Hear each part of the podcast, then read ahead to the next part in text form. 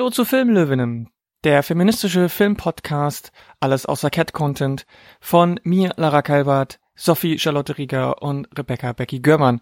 Heute wieder mit einer Sonderfolge aus dem Spektrum des Filmlöwen Kino. Filmlöwen Kino ist eine Veranstaltungsreihe von insgesamt sechs Veranstaltungen, die sich mit Filmscreenings und Diskussionen aktuellen geschlechterpolitischen Themen widmet. Im Zentrum dieser Filmgespräche, die nach dem jeweiligen Screening eines Films passieren, steht nicht die filmtheoretische Diskussion, sondern eher der praxisorientierte Dialog über den gesellschaftlichen und insbesondere den geschlechterpolitischen Kontext des gerade gesehenen Werkes.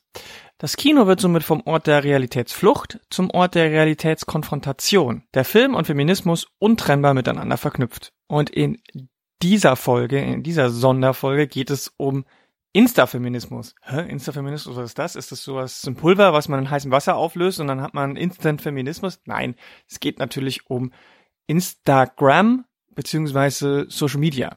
Und da war die Veranstaltung eine Diskussion zum Film Searching Eva von Pia Hellenthal oder Searching Eva. Und zwar geht es darum, Model, Sexarbeiterin, Musikerin Eva Collet ist eine dieser Personen, die ihr ganzes Leben öffentlich machen. Oder anders gesagt, Eva Collier ist eine dieser Personen, die ein Leben öffentlich machen. Also der direkte Blick in den Alltag und die Gedankenwelt der jungen Frau könnte die tatsächliche Aufgabe von Privatsphäre an sich darstellen. Oder einfach nur eine sehr gelungene Inszenierung davon sein.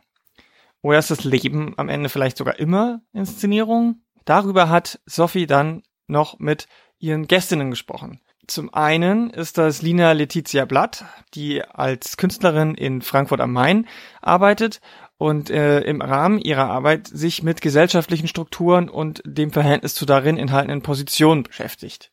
Da verhandelt sie zum Beispiel Themen wie Körper und ihre Lesbarkeit, Zuweisung von Gender, Räume bauen, Räume nehmen, Räume geben und dem Verorten in diesen Räumen.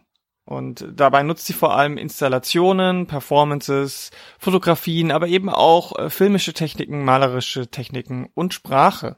Und die zweite Gästin in der Sendung ist Latifa Cengel, die neben ihrer Arbeit als Redakteurin und Instagram-Managerin beim Rosa Mag als Online-Aktivistin unter dem Namen Beauty and Politics auf Instagram und YouTube unterwegs ist.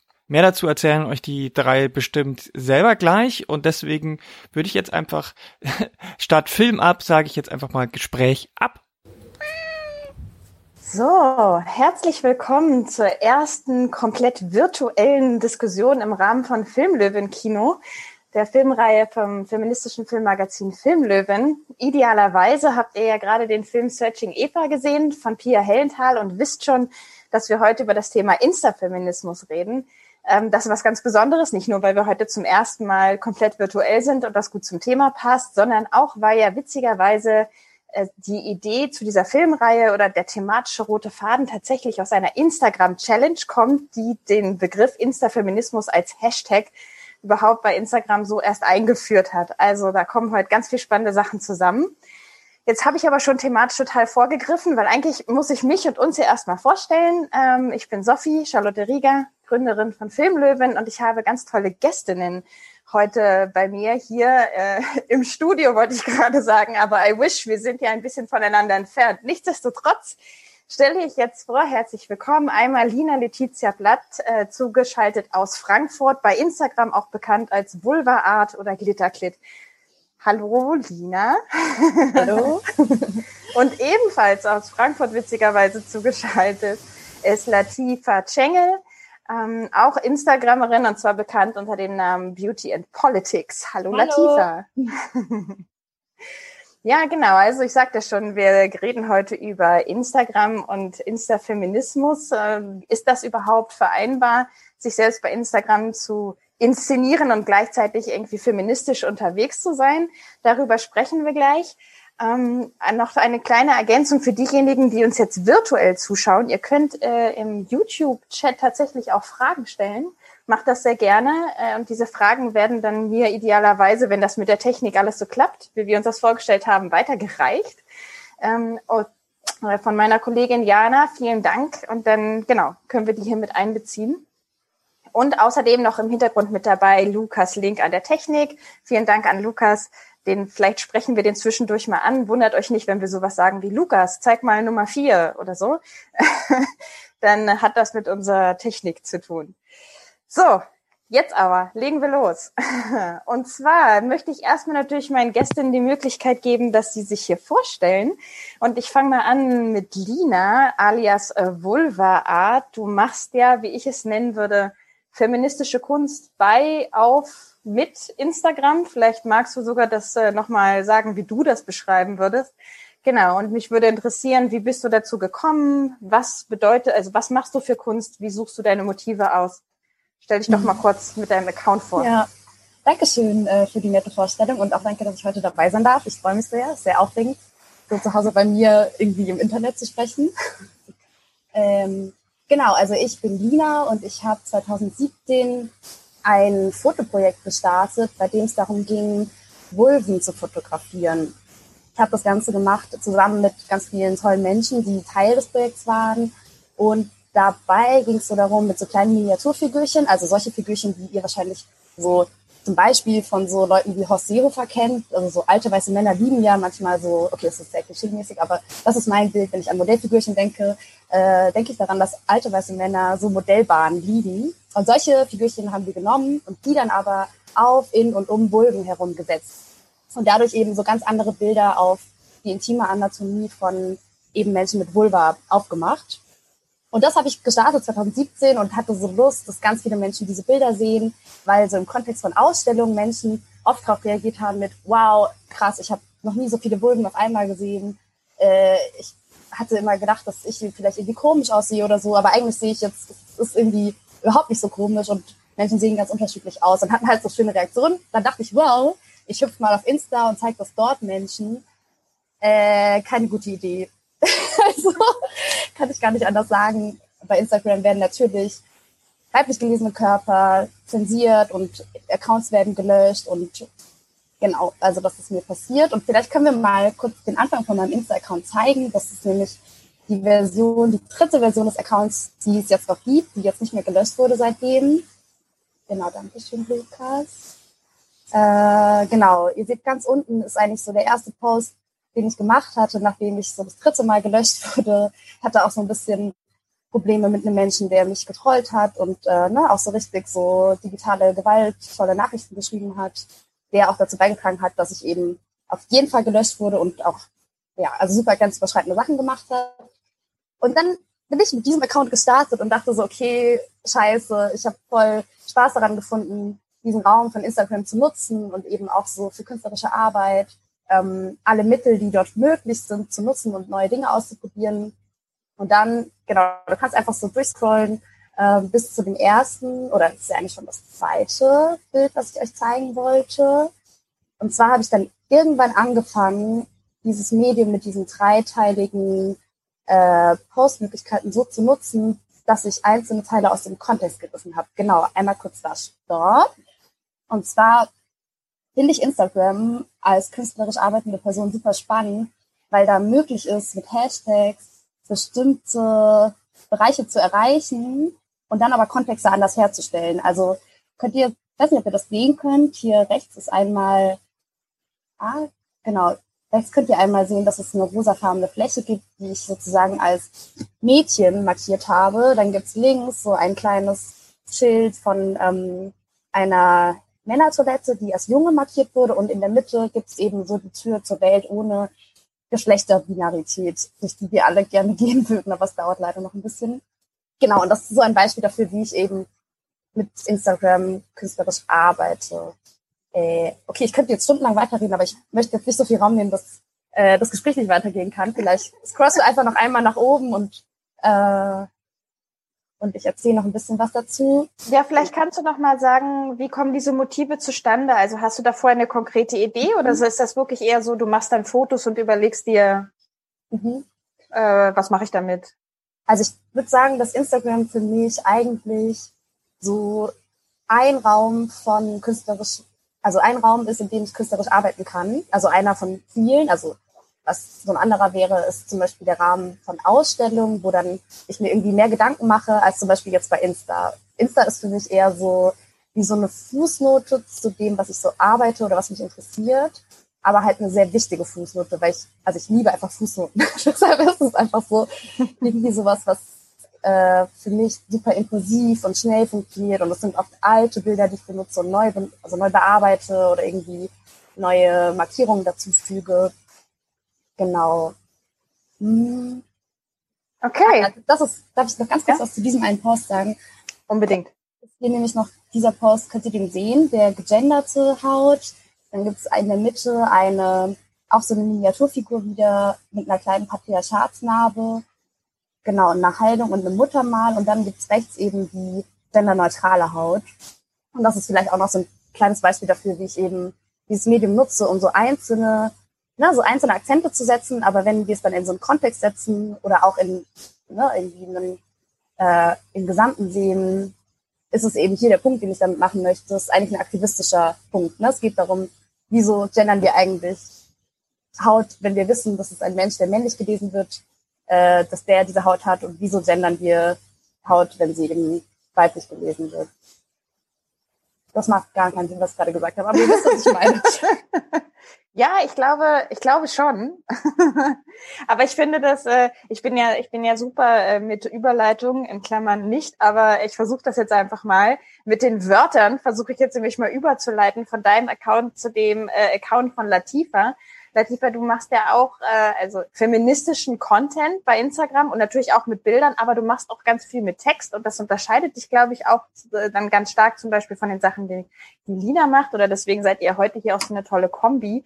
Und ja, vielleicht für dich als Frage, äh, damit du ein bisschen von deinem Account erzählst, wie kommt es zum Namen Beauty und Politics und wie kommt es zu der Verschränkung von so Themen wie Beauty oder Schönheitsnormen und zum Beispiel Intersektionalismus äh, und Rassismus? Also ich muss da ein bisschen ausholen. Ich habe nämlich vor, Gott, ich glaube ich jetzt ein anderthalb Jahre her oder sogar länger, habe ich ein Video gesehen von einem YouTuber, der bei einem Event InfluencerInnen nach äh, deutscher Politik gefragt hat.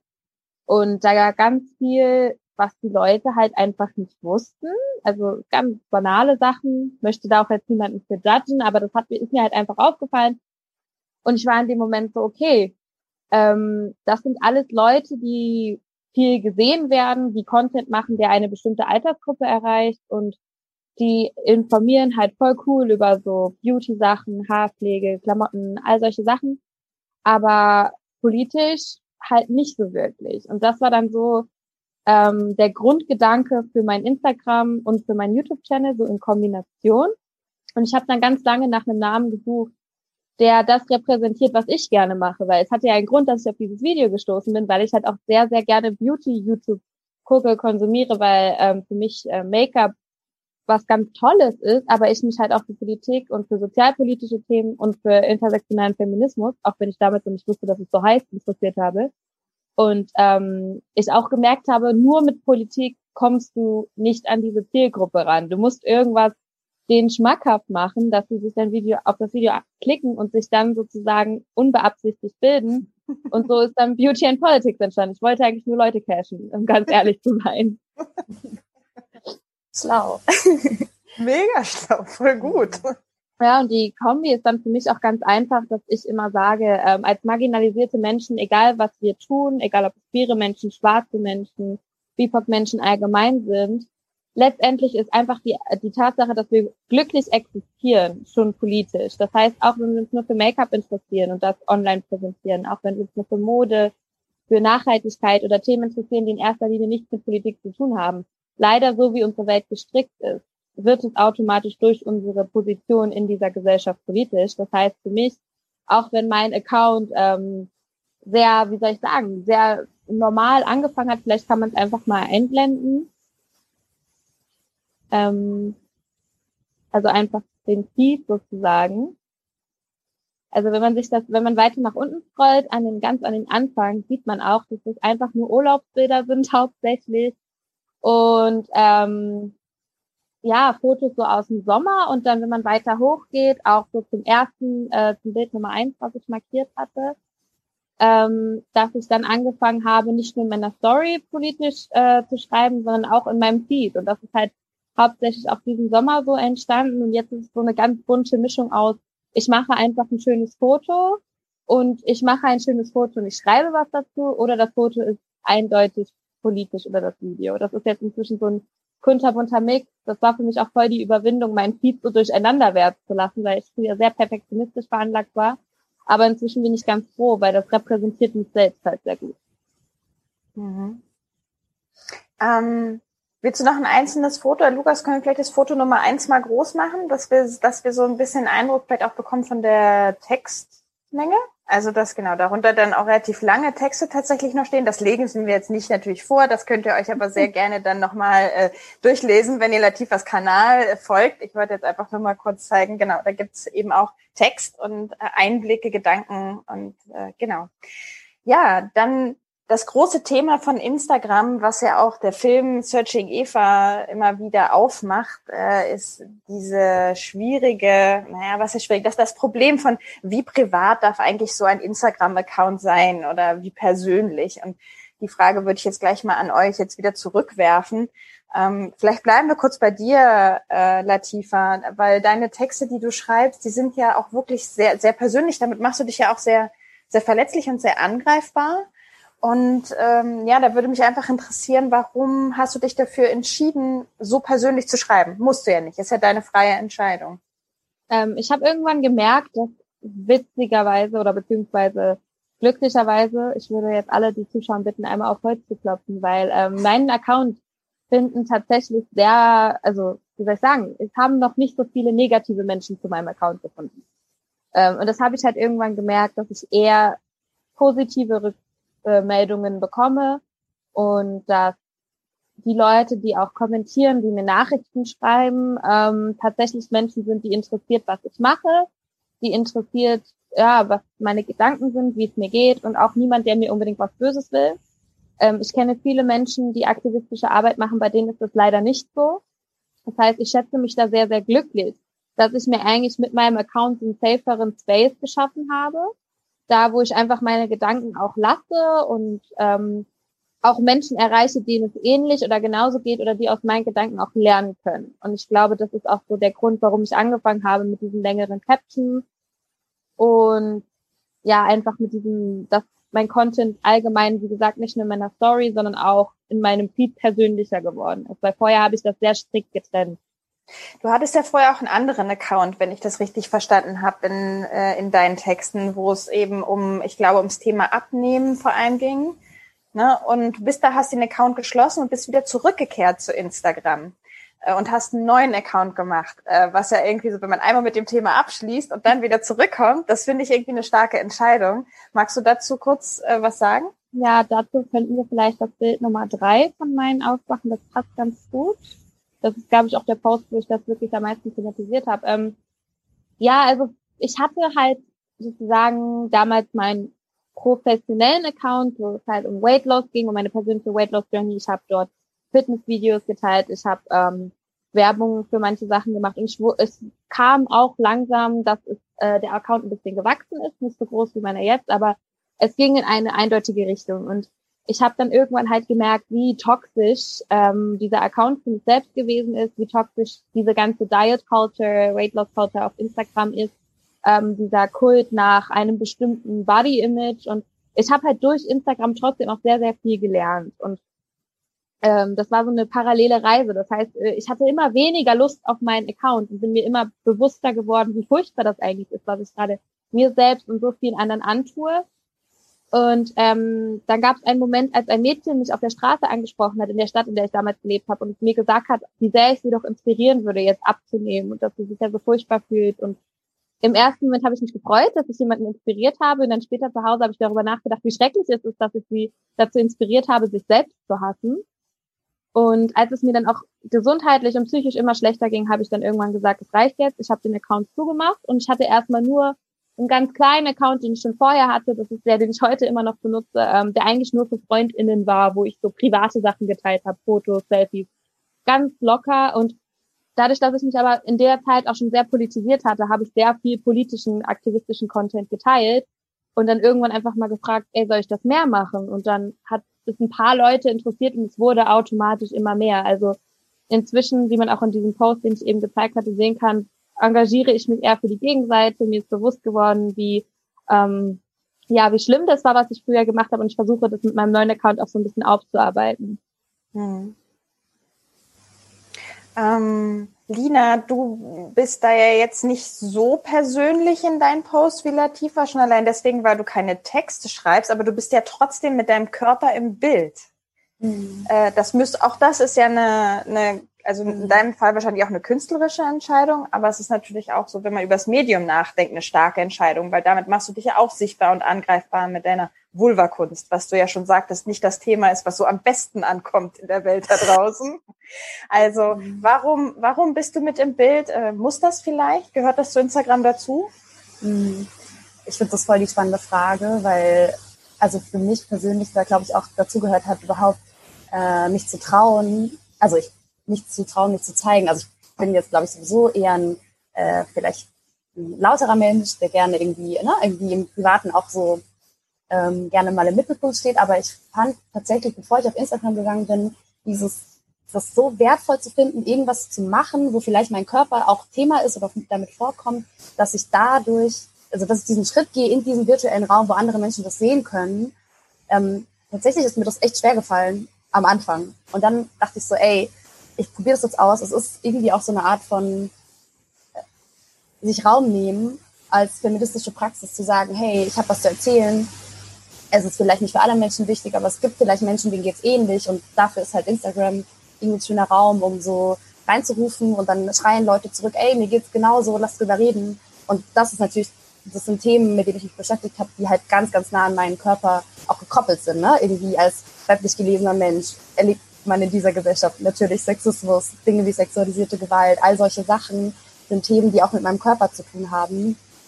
Und wo mit meinem Körper in diesen Raum zu gehen, der für mich ein politischer Raum war, also Instagram in dem Fall, und da dann eben Leute zu suchen, die vielleicht ähnliche Erfahrungen haben und sich auszutauschen, wo das einfach zusammengehört für mich. Also es genau, ist einfach ganz, ganz nah an, an mir selbst ran.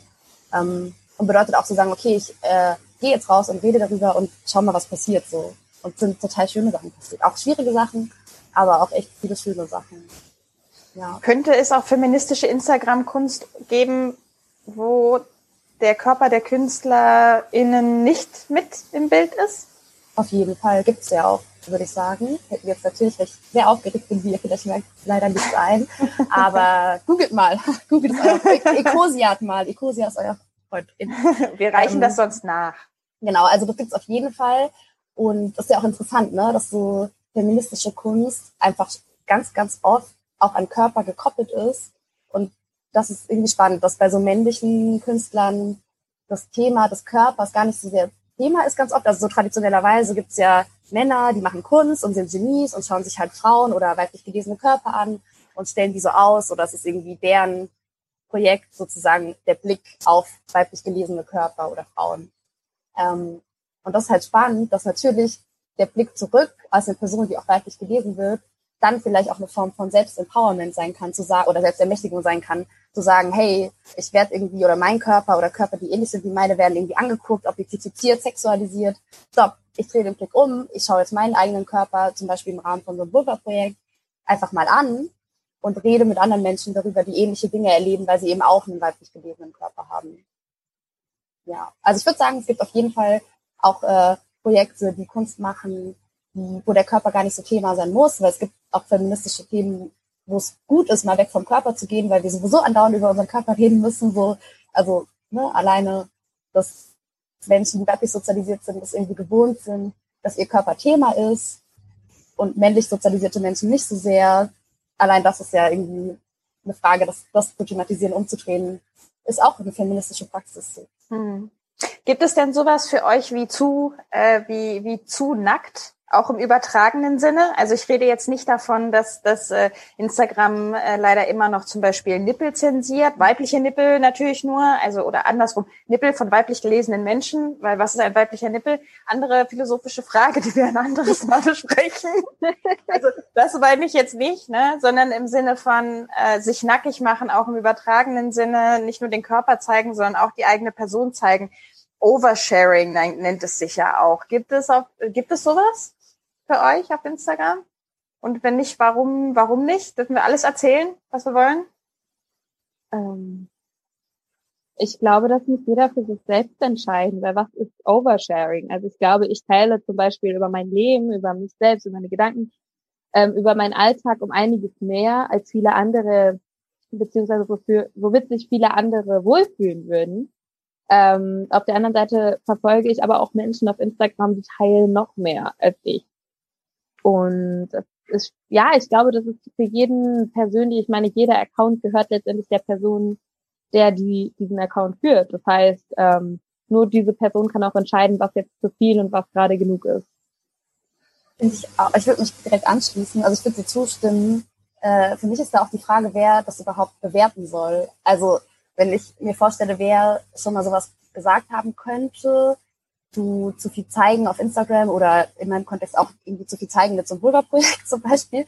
Das sind tatsächlich selten die Menschen, die wirklich auch in den Räumen unterwegs sind, sondern meistens sind das Menschen, die nicht verstehen, was das für Räume sind. Also kann mich erinnern an eine Situation, wo ich das allererste Mal dieses Vulva-Projekt ausgestellt habe und äh, ein weißer alter männlicher Prof, es ist so Klischee, aber es war so, äh, in diesem Raum stand und äh, ne, mir so gesagt hat, dass er als Mann ja schon ein bisschen provoziert davon ist. Und das ist halt ein Kommentar, der macht so klar, dass das zu viel ist.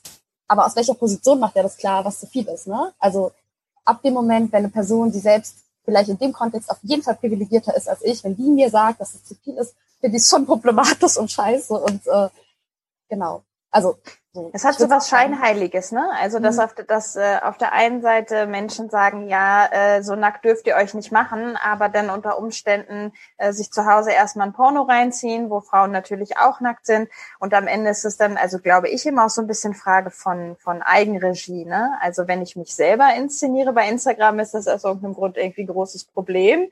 Äh, wenn, wenn ich von anderen Menschen inszeniert werde, dann ist das irgendwie mhm. okay. Voll, vor allem gerade Insta ist ja auch so, dass ne, irgendwie, sobald Körperhaare zu sehen sind, die irgendwie so an Intimhaare erinnern, also ich das Wort Schambehaarung problematisch, also vielleicht sagen wir mal intime Haare oder Haare um meine Vulva rum, sobald Menschen zu sehen sind, die weiblich gewesen werden, wo man diese Haare sehen kann, wird es sofort gesperrt. Aber es gibt Fotos auf Instagram, äh, die super krass sind, weil sie so mega doll so dem weißen, cis, äh, blonden, schlanken Schönheitsideal entsprechen, wo ganz, ganz knappe Bikinihöschen zu sehen sind, super sexualisiert. Das ist ganz klar geht es darum, sexualisiert eine weiblich gelesene Person darzustellen. Und das ist okay, aber es ist anstößig, wenn wir Haare sehen. Und das ist halt das Interessante, ne? So, ist das okay? Ja, gut, damit lässt sich was verkaufen. Da sieht, sieht man halt wieder, dass Instagram natürlich auch einfach eine kapitalistisch orientierte Plattform ist. Das ist in Ordnung. Aber die Dinge, die so selbst ermächtigt sein könnten, sind irgendwie dann zu viel. Also es ist halt, es ist halt irgendwie eine Doppelmoral.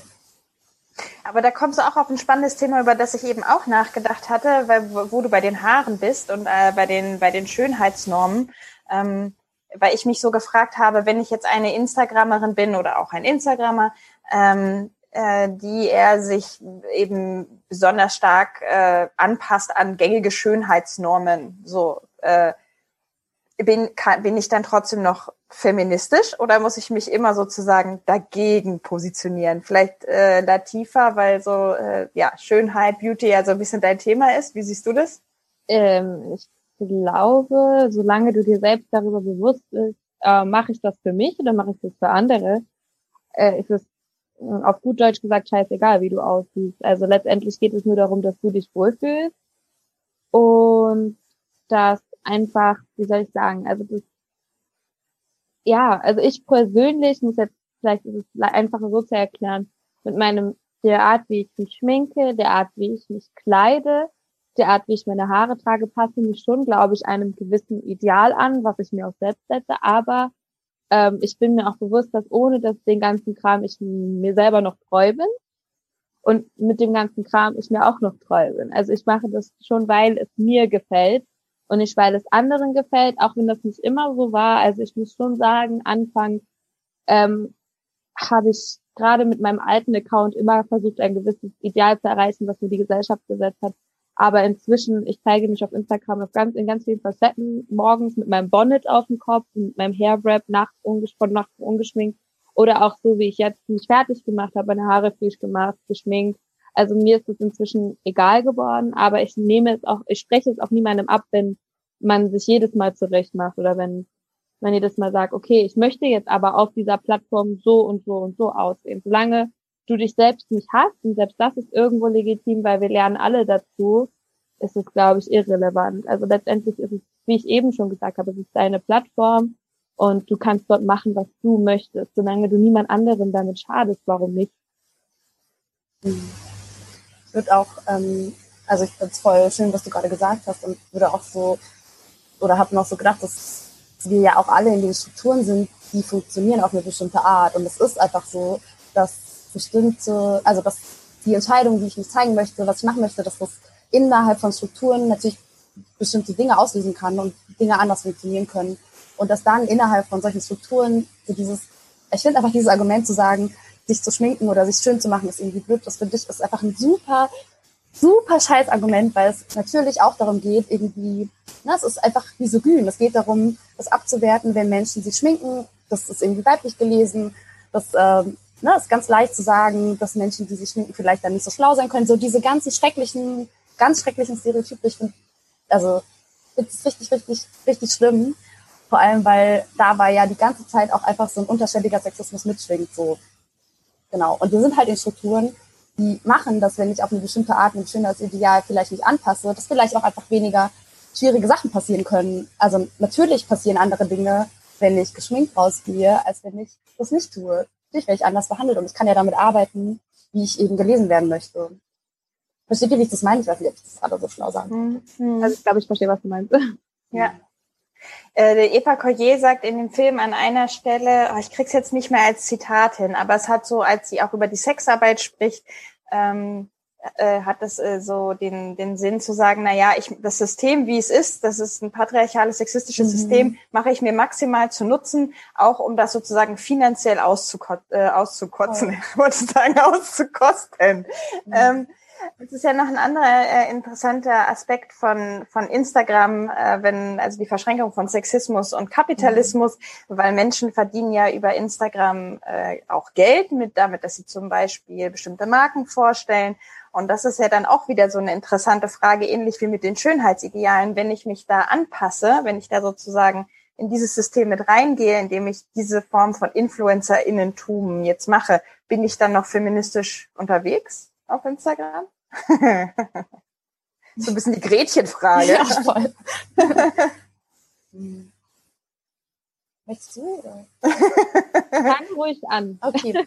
Also, also ich finde auf jeden Fall und ich finde, also das zeigt der Film ja auch so schön, ne? Das ist, also Eva hat in der Geschichte, die wir da sehen konnten in dem Film, echt ganz schön viel schwierige, schlimme Sachen erlebt und sich in so einer Struktur, in so einem System, was problematisch und schwierig und scheiße ist, sich da drin irgendwie einzurichten und einen Weg zu finden, gut klarzukommen, vielleicht im besten Fall noch Geld zu verdienen, ist meiner Meinung nach total legitim. Und es ist ja auch was, was, also auch wir, glaube ich, beide so als Menschen, die irgendwie ne, versuchen, irgendwie auf eine Art aktivistisch zu arbeiten, ja auch immer wieder merken, dass es einfach an Grenzen stößt. Und die Grenzen sind ganz oft solche, wo es auch um Geld geht oder darum geht, können wir davon leben, äh, wie sicher kann das sein, solche Themen zu besprechen und in dem Ganzen, was so schwierig ist, einen Weg für sich zu finden, der bei Eva ist es eben Sexarbeit, der bedeuten kann, irgendwie da drin sich einzurichten, ein bisschen Geld zu verdienen und vielleicht auch empowernde Momente zu erleben. Das ist voll legitim und ich finde es total schwierig, dann zu sagen, dass diese Person nicht feministisch sein kann, weil eine einzelne Person nicht die ganze Verantwortung tragen kann für das ganze Patriarchat. Das wäre irgendwie ein bisschen arg. Mhm. Ja, also bist du, Hörst du äh, bist du fertig? Ah, ja, ja, sorry. Okay. ähm, ja, also ich habe eine Freundin, die sagt immer so schön, es gibt keinen ethischen Konsum in einem kapitalistischen System. Und ich glaube schon gerade, ähm, wie Lina auch gesagt hat, wenn man so viel schlechte Dinge erlebt durch ein patriarchalisches System, beziehungsweise wenn man einfach als marginalisierter Mensch durch dieses System geht, sich das zu Nutzen zu machen ist völlig legitim und manchmal hat man halt auch keine Wahl, weil wir müssen alle Rechnungen bezahlen, wir müssen alle essen, so, wir brauchen Dach über dem Kopf. Das heißt, also ich muss halt ehrlich sagen, ich glaube, würde ich mit meiner Arbeit Geld verdienen, hätte es auch viel mehr Anspruch und viel mehr Motivation und viel, wie soll ich sagen, die Qualität wäre auch um einiges höher, einfach weil ich weiß, ich brauche mir nicht Sorgen machen, oh, ich muss jetzt aber noch zu meinem richtigen Job oder oh, ich muss noch irgendwie das und das erledigen, sondern ich wüsste, das ist jetzt meine Arbeit, die ernährt mich, die finanziert mich und gleichzeitig macht es mir trotzdem noch Spaß. Und ich glaube, dass für viele InfluencerInnen das so losging. Die haben dann gerne Bilder gemacht oder die haben gerne gekocht oder gerne ähm, sich schön angezogen, äh, sich, wie es ihnen gefällt hat, schön angezogen und davon Fotos gemacht.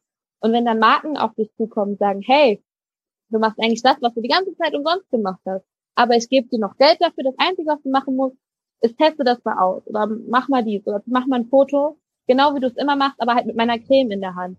Also ich glaube, es gibt wenige Menschen, wenn denen diese Chance gegeben würde, dass die dann sagen würden, oh nee, habe ich keinen Bock drauf, ich mache nicht gerne mein Hobby, aber krieg noch Geld dafür.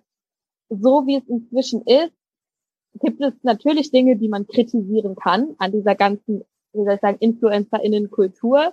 Aber letztendlich ist es, wie Lina gesagt hat, du kannst nicht eine Person dafür verantwortlich machen, dass dieses System funktioniert. Weil die InfluencerInnen sind nicht die, die, wie soll ich sagen, die profitieren natürlich, aber die sind nicht die, die dieses System kreiert haben, sondern das sind Marken, die denen dafür Geld zahlen, Sachen zu promoten auf ihrem Kanal. Es sind die Leute, die den Content konsumieren. Es ist ja ein System und nicht nur eine Person, die das jetzt erschaffen hat und gesagt hat, wir machen das jetzt so und so. Deswegen, es ist ganz schwierig, da einzelne Personen zu kritisieren. Du kannst höchstens kritisieren, was eine Person promotet, aber nicht, dass die Person einfach ihren Lebensunterhalt macht, so wie es ihr halt gegeben wurde. Entschuldigung. Sich gerade unterbrochen. Ich wollte Gar nur, kein Problem. Okay, sorry. Äh, ich habe nur gerade noch gedacht, dass ja eigentlich tatsächlich die, die am wirklich am meisten davon profitieren, das sind halt auch wieder, ne, weiße, cis, also, weiß nicht genau, da weiß ich ehrlich gesagt nicht, wie das Gender verteilt ist, aber Instagram ist ja schon so, dass es auch richtig große weibliche Influencerinnen gibt und dass das sozusagen die Menschen, die sich gar nicht politisch geben oder auch irgendwie eben nicht als Feministin auftreten, die sind halt die, die am allermeisten Erfolg haben. Ne? Und dann einer Person, die in Strukturen, die total schwierig sind, versucht irgendwie einen Weg zu finden, zu überleben. Also das ist einfach, das ist einfach schwierig, dass da dann ganz oft gegenüber marginalisierten Menschen dieses Argument kommt, aber gegenüber denen, die wirklich daran verdienen, eben nicht. Das finde ich, finde ich schade. Aber natürlich ist es trotzdem auch schwierig. Also es ist einfach alles schwierig. Es gibt da, glaube ich, keine einfachen Lösungen. Aber der Pay klingt jetzt schon so ein bisschen raus, dass, dass, dass wir ein bisschen mutiger auch annehmen könnten, uns äh, für unsere Arbeit äh, auch Aufklärungsarbeit bezahlen zu lassen. Das höre ich trotzdem jetzt so ein bisschen raus. Ja, Latifa nickt. Voll. Ich habe da heute erst eine Story zu gemacht, deswegen mhm. lachen. Ja, voll, voll gut. Ich versuche das ja mit Klitzerklit, also ne, äh, das ist so schön. Ihr merkt schon, ich bin richtig schon Influencer, innenmäßig unterwegs. Ich habe hier so Product Placements.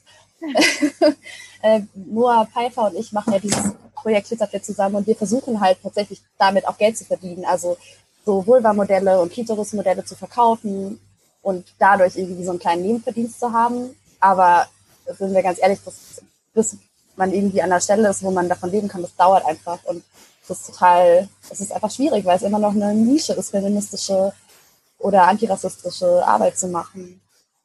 Ja. Ähm, also ich habe schon das Gefühl von allem, was wir bisher geredet haben, dass äh, Instagram ein wahnsinnig feministisches Medium ist. Trotzdem hat es einen völlig anderen Ruf. Vielleicht nochmal so als, äh, als Abschlussrunde und Überlegung. Was glaubt ihr, ist das, äh, ist das große Potenzial, so das wichtigste Potenzial von Instagram für feministische oder eben auch intersektionale, also auch antirassistische Arbeit bei Instagram? Und warum hat Instagram trotzdem so ein schlechtes Image? Ähm, wenn ich anfangen darf. Gerne. Aber was ganz wichtig ist, ist nicht zu vergessen, wer dort am Hebel sitzt. Und ähm, Instagram könnte schon dieses intersektionelle, feministische, ähm, antirassistische Medium sein, wofür es das Potenzial hat. Aber was passiert, was Lina eben schon so ein bisschen angesprochen hat, wenn auf einem Bild sich eine schlanke, normschöne, weiße, ähm, cis gelesene Person zu sehen ist, werden diese Bilder ganz schnell zensiert. Ähm, viele BIPOC-CreatorInnen, die antirassistische ähm, Arbeit machen, Arbeit gegen Diet Culture machen, werden regelmäßig geshadowbanned. Das bedeutet, der, das ähm, Profil, der Instagram-Account existiert, aber es wird niemandem angezeigt, wenn die etwas posten. Ähm, deren Zahlen gehen ganz, ganz schnell in den Keller. Das heißt, unser Feed bleibt auch so, ähm, wie soll ich sagen, so wie der Ruf von Instagram es nun mal macht. Einfach weil die Menschen, die sich gegen diese Norm wehren, äh, ganz schnell, ja, verstummt, wie soll ich sagen, verstummen, gezwungenermaßen, weil einfach der Instagram-Algorithmus, wie es zum Beispiel weiblich gelesene Nippeln ist oder ähm, zum Beispiel Bilder auf den ähm, Fat Femmes ähm, zu sehen sind, die schwarz sind, wenn die weniger Kleidung tragen, ganz, ganz, ganz schnell gelöscht werden.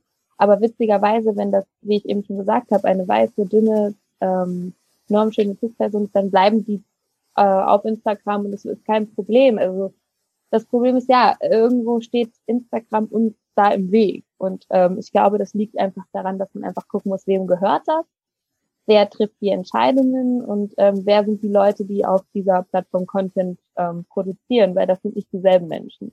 Ja, ich glaube auch, dass Instagram auch auch ein, also Instagram ist so sexistisch und rassistisch und atheistisch, wie die Gesellschaft eben all das ist und noch viel mehr. Ich habe natürlich viele Sachen vergessen, die auch scheiße laufen. Und ähm, Instagram ist da eben auch ein Raum, so wie viele andere gesellschaftliche Räume sind. Und es gibt da die Möglichkeit drin, sich zu connecten, Momente von Kollektivität herzustellen. Es gibt diese Momente, wo ich in den Raum reinrufen kann und rufen kann, ey Leute, hier ist was richtig Schlimmes passiert und dann rufen Leute zurück, ja uns auch und dann äh, ne, fühle ich mich nicht mehr alleine und verstehe vielleicht, dass es eine Struktur ist, was mir passiert und dass ich nicht, dass nicht ich schuld bin daran, was gerade passiert ist, weil es vielleicht Sexismus zum Beispiel ist. Und das ist das Potenzial daran, würde ich sagen, dass wir uns vernetzen können. Aber für mich ist schon so, dass, dass es nicht alles sein kann. Also dass, ja, eben wie du gerade so gut beschrieben hast, dass der Raum halt natürlich so Menschen, die marginalisiert sind, genauso wie die Gesellschaft das auch macht, eben auch marginalisiert. Und das ist halt sehr schade. Aber es gibt, glaube ich, eben da drin so Potenzial für gute Momente und gute Verbindungen. Ja. Aber also ich würde trotzdem nicht, Entschuldigung, ich würde trotzdem nicht, also auch wenn das gerade so klang, ich würde glaube ich nicht einfach nur feiern, sondern ich würde so sagen, okay, es ist irgendwie schwierig und kompliziert, aber es gibt, glaube ich, so kleine Möglichkeiten, Momente zu erleben, die ich dann feiern kann, weil die total toll sind. Hm.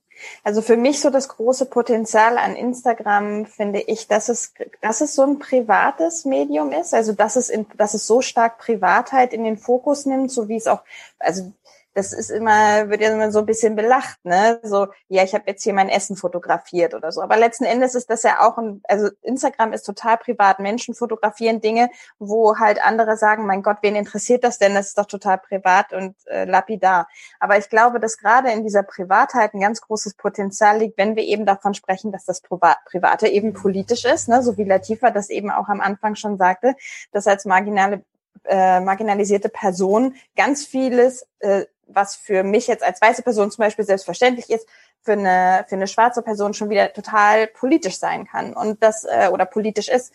Und diese Dinge eben gerade durch den Blick ins Privatleben auch rüberbringen zu können, glaube ich, ist schon ein Potenzial, was Instagram hat. Aber äh, ja, natürlich, wer kontrolliert den Raum? Große Frage, ist ja immer eine Frage, wer kontrolliert welche Räume. Ähm, und natürlich ist auch Instagram ein Raum, der patriarchal konstruiert und kontrolliert ist. Und das ist natürlich das sexistische, patriarchale, rassistische, ableistische, klassistische, äh, ageistische und so weiter äh, Element da dran. Mhm.